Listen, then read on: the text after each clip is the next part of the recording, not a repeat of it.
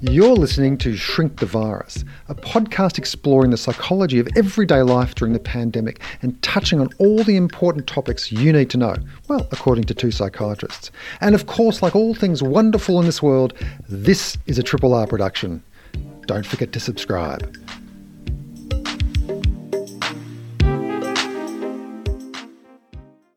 Hi, and welcome to Shrink the Virus with me, Rob Selzer, and Steve Ellen. Now, Steve, what have you been up to the last 24 hours since we uh, touched base? Well, it's Sunday morning now in April the something or other. Do you remember the date? April the 19th. 19th. 19th. Yeah, and I had a you know I had a lovely night last night. Just chilled out, watched a movie. Watched that new movie from Korea called Parasite, which won four Academy Awards. Well worth a watch. Really an unusual, but I really enjoyed it. And had a good night's sleep. Which you know every week this happens. I'm stressed Monday, Tuesday, Wednesday, Thursday, and then I chill out Friday, Saturday, Sunday to do the cycle again. So uh, I had a good one. What about you?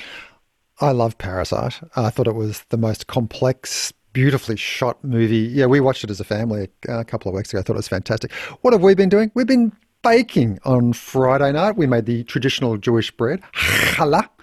Challah. And then, yeah, uh, just as a quick aside, Yeah. remember we learned, you know, my first experience of the was when we were at school together, Melbourne High, in year 12, speech night, we had to sing Hava Nagila. And the teacher went to great extremes. It's Hava, Naramna Hava, Naramna I loved it. And I've Well, been the- doing that ever since. all these Yeah. years later, you still remember. Um, so we had a challah. Yeah, and then uh, last night, my daughter baked the most amazing hot cross buns. So we've been very mean- ecumenical. So you mean hot crust buns? Is, is, that, is that you're That's about? right. That's the slang. Because you know, I, I was born Catholic, although I'm not a practicer anymore. But uh, yeah, we called them hot cross buns our, our whole childhood. In fact, I, I've had more hot cross buns in the last 24 hours than I've had in the last 24 years. So I'm uh, feeling very full of hot cross buns. Now, Steve, what we're doing today is um, we are pretending that I'm dumb, not a huge pretense, and you are the expert because you I actually like- are. I like making fun about you being dumb, though. So, oh, but I'll, I'll go easy. Okay. You're the expert, and you're going to give me a shoot on the basics, the essentials of COVID. And we're doing this because just to have it down, just so you, you know people can refer back to it. It's kind of the go-to um, fact sheet of COVID. Okay. Yeah, I mean, I think it sort of struck us that it'd be good to get like in 20 odd minutes out the way everything you need to know the basics, the essentials, just so, you know, as a record. Because we can't resist giving shoots, even though this is meant to be a podcast. But we'll try and keep it podcast. Oh, is that why we're doing this? Um, okay, first things first, ultra basic question, although it's actually quite philosophically complicated when you think about it. What is a virus?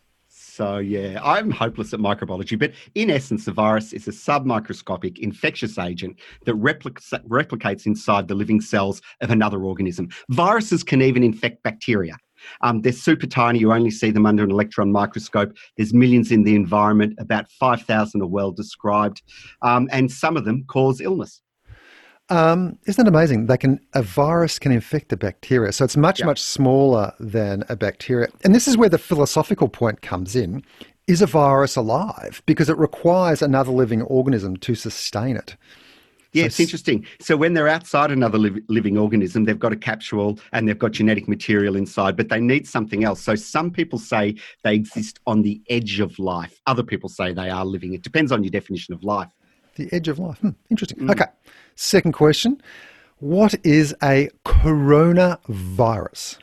So of all the different types of viruses, they're all divided up into different species and families, et cetera, et cetera. And it's a particular, it's a particular sort of virus. Um, the coronavirus, there's about seven or eight of them. I forget the exact number. The last ones you would have heard of, uh, SARS, which um, Yep. Caused, the, I think it was 2003, caused Yep. this serious adult, uh, acute respiratory syndrome. MERS, which stood for Middle East Respiratory Syndrome. This current um, coronavirus that's causing COVID 19. And it comes from the name it comes from the Latin corona, meaning crown or wreath, because when you look at it under an electron microscope, it looks like it's got a little crown on it. Does, doesn't it? Like that's like we've all seen the pictures of this thing that looks like it's got little crown jewels sort of coming off it, and that what what's give, what gives it its name. Now, there's an interesting story that was going around about Corona beer. Tell us about that. Oh yeah. So when people started making all these claims that coronavirus Corona beer had dropped off its sales because people were concerned that coronavirus had come from the beer. Of course, it's purely coincidental. In fact, I looked it up early on. The Corona beer sales actually went up, which I assume was people cracking jokes saying, "Look at me, I'm drinking a Corona."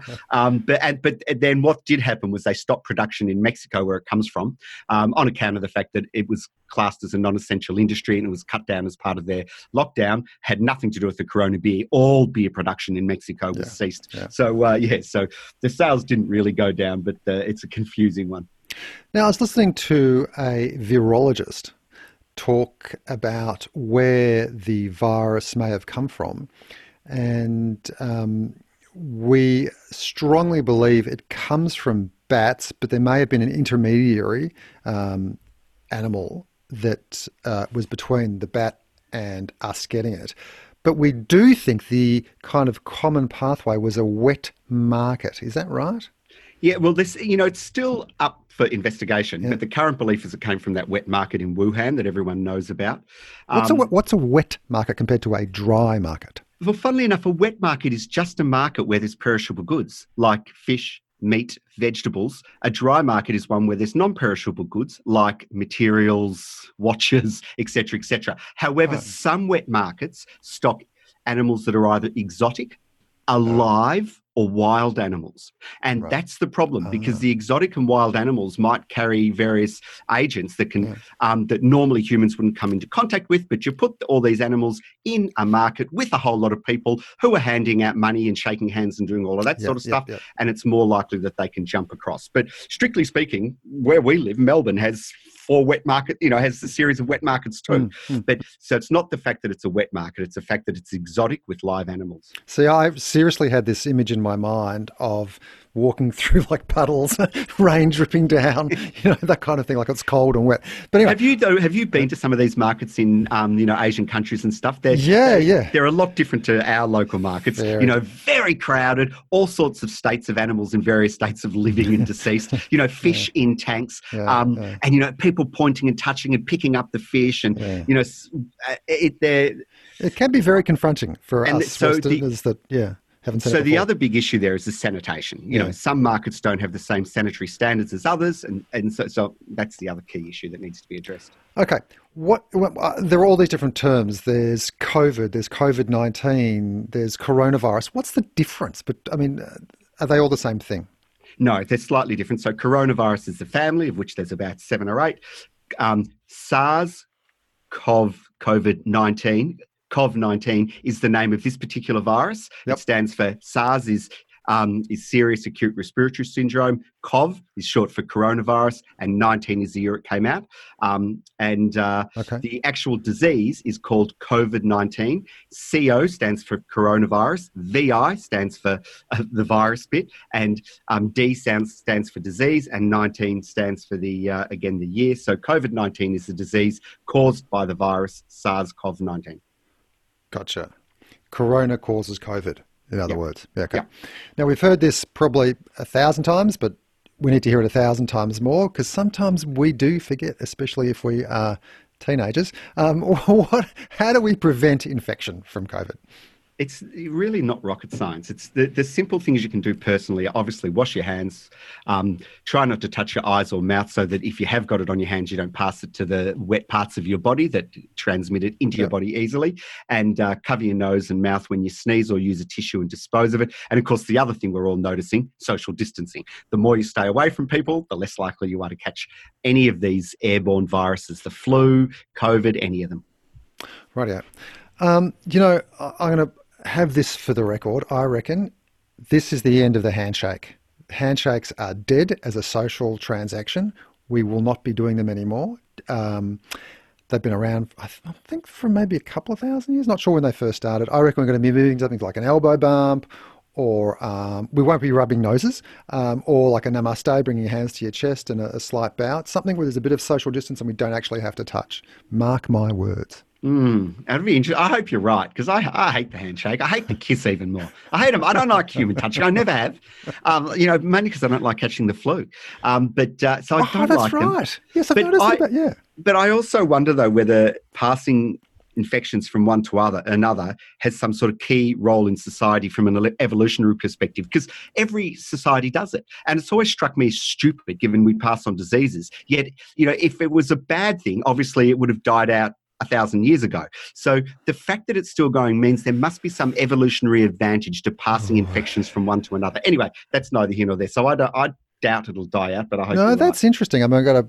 Uh, this might be a discussion for a later show, but just because something persists does not mean it's necessarily an evolutionary advantage. Just because it's still around. But we'll get to that on another show. This isn't a philosophical show right now. Okay. Um, now, you, you're, we talked about this before. You think that a large proportion of society will actually come down with COVID. Yeah, uh, my guess is 25 to 60% of us are all going to get it in the next two years. Yeah, um, we'll, we'll, see. Um, I, look, I don't know. You, you could be right. Don't know. So how are we going to prepare ourselves? Like, if just in case we do get COVID, how can we prepare for that eventuality? Couple of basic things first up. Obviously, prepare yourself and prepare your house. To prepare yourself, it's just getting yourself as fit as possible, knowing that you've got, you know, somewhere like, you know, say 30% chance of getting um, this respiratory infection soon. And the and as compared to other infections, it's got a slightly higher death rate of about, say, 1% instead of the usual 0.05% or 5.5%. Um, so get yourself ready. Get fit, eat, sleep, exercise, um, get good nutrition into you, stop smoking if you can, cut back on your alcohol probably prepare mentally. It's probably going to be stressful. So yeah. make sure you know how to relax. Make sure you know how to use a relaxation app or you know how to meditate or you know what your go to places are a good book or a good TV show. And maybe one medical thing I'll throw in is I think you should get the flu shot because you don't want to get both at once. I have. Have you got it already? No, no. In fact, I'm heading in on Monday to get my flu shot. I usually get it as soon as it comes out. Um, yeah, very, very important. Yep. And then I think the other thing you can do is just prepare your house. You know, if you're going to get sick, that you're going to have to isolate yourself and you're probably going to be staying home for two or three weeks and you're probably not going to be able to shop and stuff. So get enough food and drink for about a couple of weeks buy the basic medical supplies. Now, if you're sick for about two to three weeks and you might need anything up to, you know, the maximum number eight paracetamol tablets a day, you'll probably need about 100 tablets per person roughly. And you also need to have a thermometer in the house because you're going to want to take your temperature to, you know, because that's the first question a doctor's going to ask you if you do mm-hmm. telehealth. And yeah. you'll need some face masks so that you can stop spreading it, you know, to anyone else in the house. So if you can get some face masks, make sure you've got enough cleaning supplies because again if you've got it in the house and there's other people you're going to be cleaning the house very many times. You're going to be basically walking around cleaning your own area every day and the others will be cleaning theirs. And if you can buy some alcohol based hand sanitizer. You know it's got to have at least 60% alcohol but uh, that's hard to come by at the moment. Isn't it just? Okay what do you do if you do get sick well, if you do get sick, this is probably the most important thing to start remembering. And the reason I'm quite anxious about this myself is I've spoken to a number of people now who've got coronavirus, and invariably they all think they're going to die in the first week. And I shouldn't laugh, but realistically speaking, you know you've got a you know a very low chance of needing to go to hospital and getting very sick yeah. so you are most likely going to manage this in your own house you know at least 80 to 90 percent of people so first thing isolate yourself and decide if you're in a shared house how you're going to do that. And then the basic things cover your face when you cough, clean your hands every five minutes, call a doctor and get some advice. And you'll need to yeah. do that on telehealth first or over the phone. And then they'll tell you what to do and they'll tell you if they need to see you and they'll tell you how to get tested. Yep. Should I run through common yeah, symptoms? go through the yeah. common symptoms because, I mean, we've been hearing what they are, but it doesn't hurt to go through them again. It's worth noting that the illness has still only been around for about three or four months, so we're still yeah. learning all this and the numbers are changing. But about 90% of fe- people get a fever. That's the commonest symptom. And then the other common symptoms are cough, sore throat, runny nose. There's this curious yeah, one that's loss of sense of smell. Have you heard read much about yeah, that? Yeah, it's anosmia is the medical term for that, and yeah, it's it's a source of fascination. In fact, for our radio show, you know, Steve and I do a radio show called Radiotherapy on Triple R we're hoping to get on a neurologist or an ENT surgeon to talk about this curious thing about why would you lose your sense of smell? Does the virus in, you know, sort of impact or invade your your smell organs or something? Very curious. Yeah, and it turns out it's a relatively common symptom with any head cold. About a third of people get it um, with just a normal rhinovirus head yeah. cold. But with coronavirus, it appears that it's way more common, and it's been one of the distinguishing features yeah. that people keep asking about now to help, you know, to distinguish it, even though it's relatively common common in other things too. Yeah. The less common symptoms shortness of breath, tiredness, aches and pains, headache, Some people are getting diarrhea, a Oh, bit really? like the Didn't flu. Yep. Oh. Okay. And what about at home? What? Uh, how do you get supportive care? How do you support yourself at home if you get sick? So the main thing to, you know, with any infection like this, we always think of two things. Is there a vaccine? No, not yet. Might be two years. And are there any treatments for when you are sick? Currently, there's nothing that will slow up the virus. There's nothing that will make it go away quicker. There's nothing. So it all comes down to supportive care. So it's just like the flu or a cold. If you've got a high fever or you've got aches and pains, Panadol, uh, paracetamol, and uh, keep yourself um, well hydrated, get plenty of rest. That's pretty much it. Um, apart from you know the other important thing of isolating yourself. How long is it going to last for if you do get sick? Well, the, Generally. The majority of people are getting over it in look first in in a couple of weeks, but it's lasting up to six to six to eight six weeks if it's more severe. But also, it's appearing a lot of people are sort of getting it, and they're sick for a few days, then they're not so bad for a few days, then they're a little bit sick again, then they're not so Right, bad. yeah. So it's sort of varying, but um, you know, in a nutshell, the incubation period, so from the time you're infected to the time you get it, is Yeah. Zero to two weeks with an average of five days. And then once you get sick, it's around about two to five weeks. But for most people, it's relatively mild and it's around about two, three weeks. And uh, obviously, in some people, it can be severe, in fact, life threatening. Tell us about that. Yeah, so about 10 to 20% of people are needing to go to hospital. And it depends very much on the figures have differed from country to country. In Australia, it's been more like 10%. And it tends to be if you've got any of the things that would normally make us worry, like difficulty breathing, you know, you're short of breath, shortness of breath's quite bad, persistent pain or pressure in the Yeah. chest, anything like that. Any confusion suggesting that you're getting a delirium. Yeah. And anything that suggests you're hypoxic, you know, low oxygen, like Yeah. blue lips or face. They're the things where we say, get to the emergency department or get to a doctor. We want to have a look at you and we'll admit you to hospital if we're worried. Yeah. I've heard the term biphasic illness used. What does that mean? This is a real curiosity, um, and it's hit the um, literature, the medical literature in the last month. And a lot of people are saying biphasic, meaning two phases. The first phase where you get the cough, the cold, the runny nose, and everything, you feel a bit shitty. You improve for a little while, and then you get sick again. And it's not quite clear what that second sickness again is. Some people are saying it might be some sort of immune response. So the problem Oh, in the second phase is not so much the virus, but the immune response. And that's when people are tending to go to ICU and get a bit sicker. Now, I don't want though people waiting around for day 10 to 12 for the second phase because the majority of people aren't getting it. Majority of people are going, you know, getting a little bit sick, a little bit better, a little bit Yeah. sick, a little bit better, a little bit sick, just like the flu and stuff. Um, but some are getting this, but it's very early days. You know, there were some early reports in Wuhan and they've followed through, but uh, I don't think we've had it around long enough yet to know for sure. Okay. And when should you consider going to hospital, given that, look, there is a chance it could get quite severe?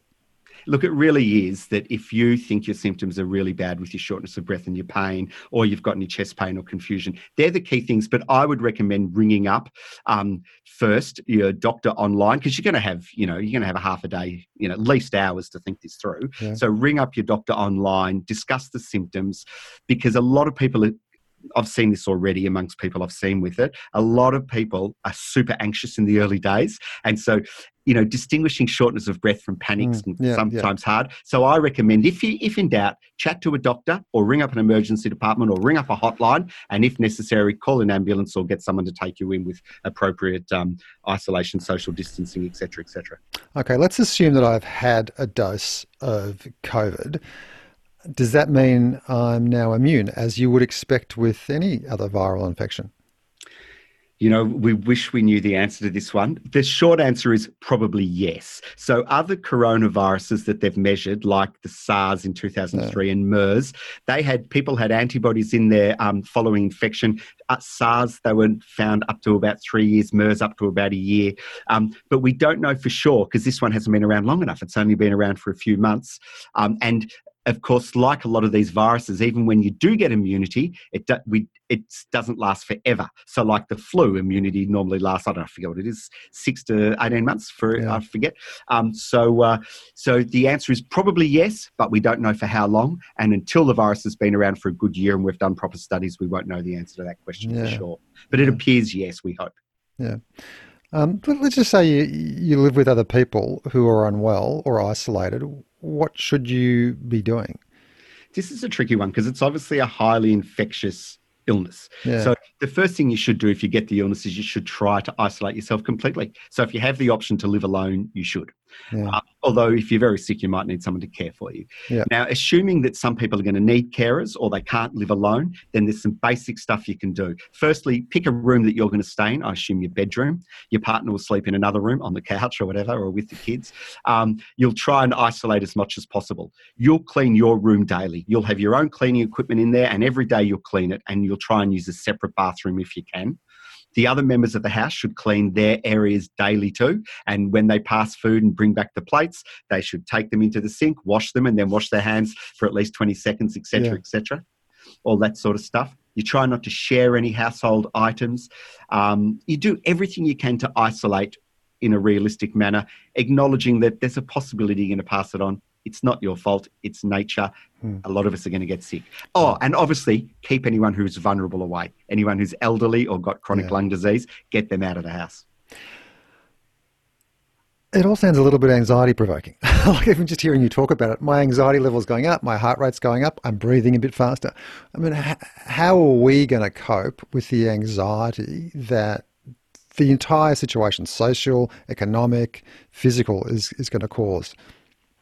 I think this is actually a good question to end it on, Rob, um, because this is super important. We talked about preparing yourself, you know, and that sort of stuff, but the basic things to manage your anxiety that is going to be completely natural is first get good sources of information. The main source of anxiety that I'm seeing on a day to day basis around the hospital is misinformation. Yeah. So get good sources of information, government websites, good news services, and only do it once or twice a day. You know, nothing changes really in under a week. So don't get caught up in the 24 hour news cycle, Yeah. hearing all the rumors and the bullshit and panicking, because Yeah. that's the worst thing. Um, then remember that anxiety is temporary. It's an emotion. It's not your personality. It's going to pass. Once you've experienced anxiety for a while, even the panicky pe- periods, it's crappy while you're going through it, but keep reminding yourself it's going to pass do some basic things. My favorite personally is the breath bubble on Google. You'll see me using it a lot. Like I get anxious when I have to do public speaking. So you'll always see me looking at my phone before public speaking. And I think people think I'm checking my messages. That's, that's what I'd always thought. I'm not. I've got the breath bubble on and it's just like this balloon that blows up slowly Mm. and it says inhale. and then it says exhale. And it's very, it's just very relaxed. I find it relaxing. Other people like all the apps, like the Treat app or the Smiling Mind app, to learn how to meditate. I, I did the, downloaded the Treat app recently. It's free for one, and for two, you can plug into it what you're doing. You're trying to sleep, you're trying to relax, you're trying to take your mind off something, and then you tell it how much time you've got. Anything from 30 seconds to 20 minutes and then it does a guided relaxation or meditation for you depending on what you're doing for that duration of time so even if you're in a hurry say you got you know you know you've got a you know you've got something in 30 in you know 5 minutes you can chuck in 1 minute and do it So it's, Um, it's speed meditation. yeah and then probably the other thing to do is just remember the big and important sources of support in our community if you really feel it's getting out of line Yeah. um, and that's stuff like Lifeline, 131114, or their website, Beyond Blue. And Beyond Blue, if you just chuck, chuck that into Google, they've now got a government funded coronavirus helpline service going Mm. with all sorts of information. Um, kids Helpline is the best for kids. Yeah, again, just plug it into Google, or if you want it, it's 1 800 55 1 800. And places like Sane Australia. Yeah. And remember, GPs, they're, they're actually paradoxically quiet at the moment because Mm. they're all doing telehealth. So you can get a GP, you know, pretty much within a few hours currently Mm. on either the telephone or on your computer with the video telehealth.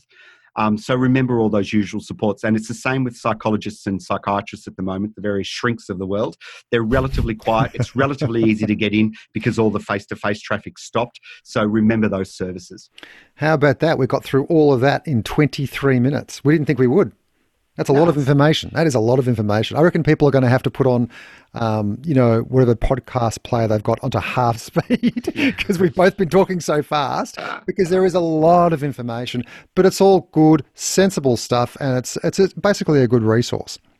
Yeah, and so um, yeah, we hope you enjoyed it. We did put it down more as a reference. So uh, if you've got this far, congratulations. And if you have to listen to it again, don't be surprised. That took us, you know, that there's a lot of that's a lot of research gone into those basic bits of advice. You know, pinching it from all the government fact sheets and getting it um, checked by infectious disease people. So I hope you found it useful.